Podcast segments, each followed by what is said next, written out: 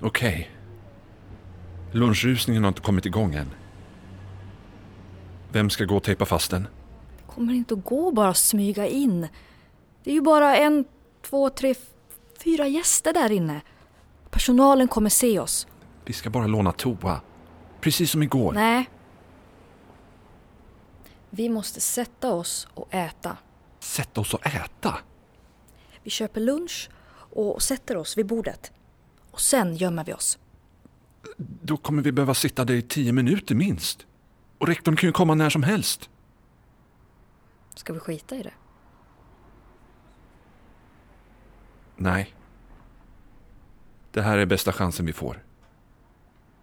Vi kör.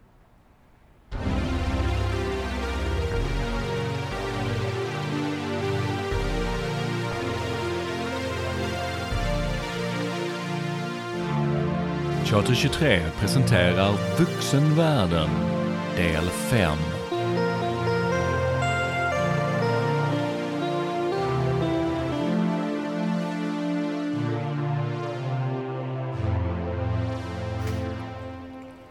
Det här är gott ju. Bra idé, den här planen. Det är någonting som inte stämmer. Skynda dig och ät upp bara. De där två, de två med pannbiffarna. Jag är ganska säker på att de är civilklädda poliser. Ja, De tittar inte hit i alla fall. Och även polis måste väl äta någonstans. Nej, någonting är fel. Var är alla andra? Det borde komma fler gäster nu. Klockan är inte jättemycket än. Jaså, så ni passar på att äta en bit? Va? Rektorn, vi, eh, Uppskattar ni inte den skolmaten som är alldeles gratis? vi, vi vill eh, bara prova. Min gäst igår, som är en väldigt viktig gäst ska jag tillägga, hon upptäckte en flicka utanför som smög omkring. Men jag sa, nej, det kan inte vara en av mina. De är alldeles för väluppfostrade för det. Fast jag fick till min stora besvikelse reda på att det var våra tvillingar. Och lilla Felicia, som jag litade på och hade så stora förhoppningar om. Det var de tre. De tre. Men vi bara...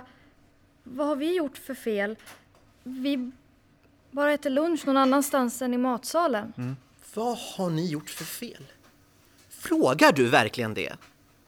Det är ett sånt fullständigt, sånt fullständigt, ett, ett fullständigt svek att ni gör så här. Fattar ni inte hur illa det får mig att se ut? Hur ska jag någonsin kunna lita på er igen? Vi hörde ingenting. Jag lovar. Jag är så ofantligt besviken på er.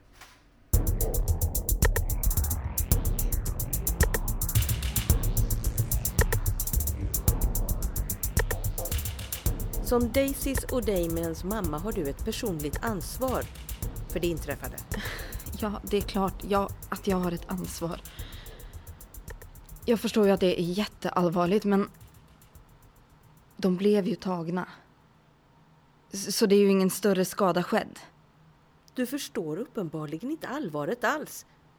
Dina barn gömde sig och försökte tjuvlyssna på ett möte mellan mig och rektorn.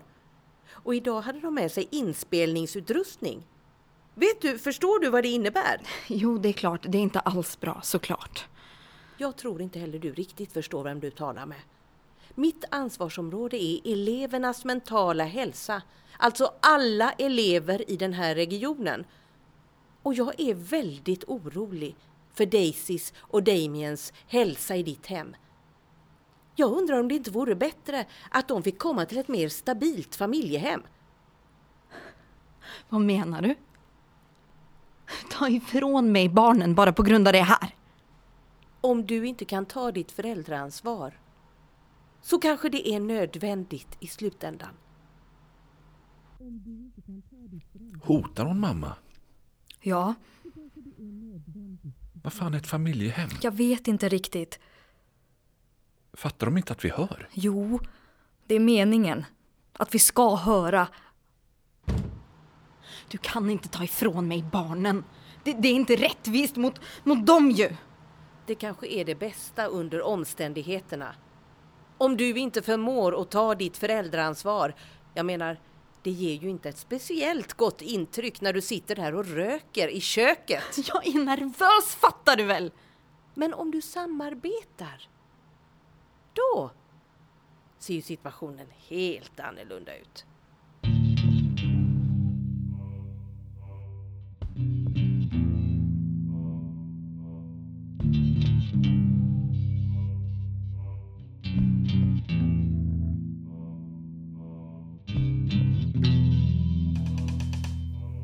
Mamma! Men det fattar du väl själv? Nej, ni får inte gå ut nu. Men bara bort till Flisan. Ja. Vi kan inte få tag på henne. Ni kommer inte få gå ut själva på länge. Länge. Svarar ju Ja, inte! vi är bara oroliga för henne. Låt hennes föräldrar oroa sig för henne. Jag... Jag bryr mig först och främst om mina barn. Men kan inte du gå bort till henne? Ja! Jag bara kolla så att allt är okej. Ja! Det är säkert ingen fara. Ja, snälla! Mamma, snälla! Jag är jätteorolig. Det tar ju bara fem minuter.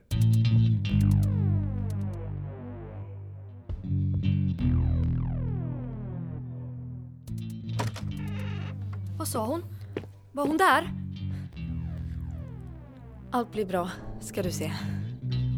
Vad sa hon då? Jag pratade inte med henne, men, men allt kommer bli bra. Var Flisan där då? Jag pratade med hennes mamma. ehm, och allt är under kontroll. Mamma, var är Flisan? Jag vet inte. Men, men det är ingen fara med henne. De har tagit henne, eller hur? Det är, det är ingen som har tagit någon, det är bara... Hennes föräldrar beslutade bara att de, de behövde lite hjälp med flisan.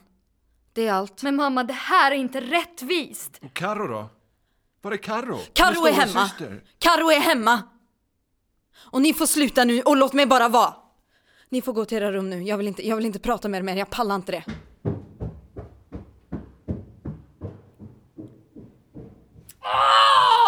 Det här är ju helt knäppt ju! Ja, de behandlar ju oss som om vi rånat en bank eller något. Och vad har de gjort med Flisan tror du? Jag vet inte. Så jag fattar inte ens hur de kunde veta. De väntade ju på oss på restaurangen. Karro såklart. Det jävla rumphålet.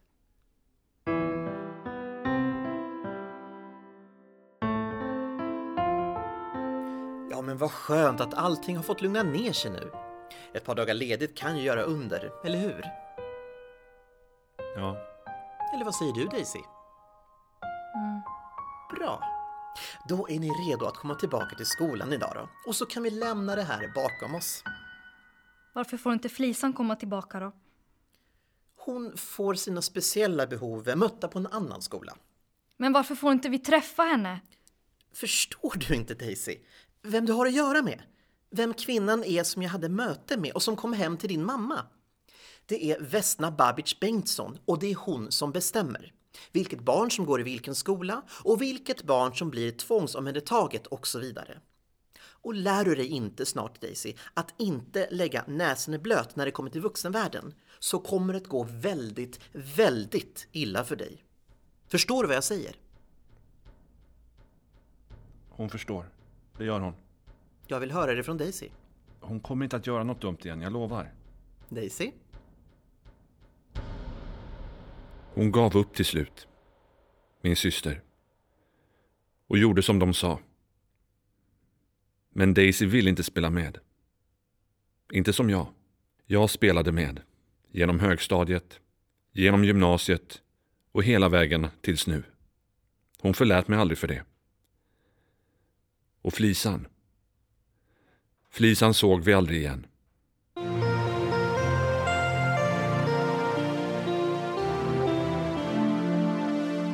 En poddteater av Jens Peter Karlsson. Medverkande Björn Lövgren, Elin Rusk, Ann-Katrin Andreasson, Vilde Moberg och Mario Castro Sepulveda.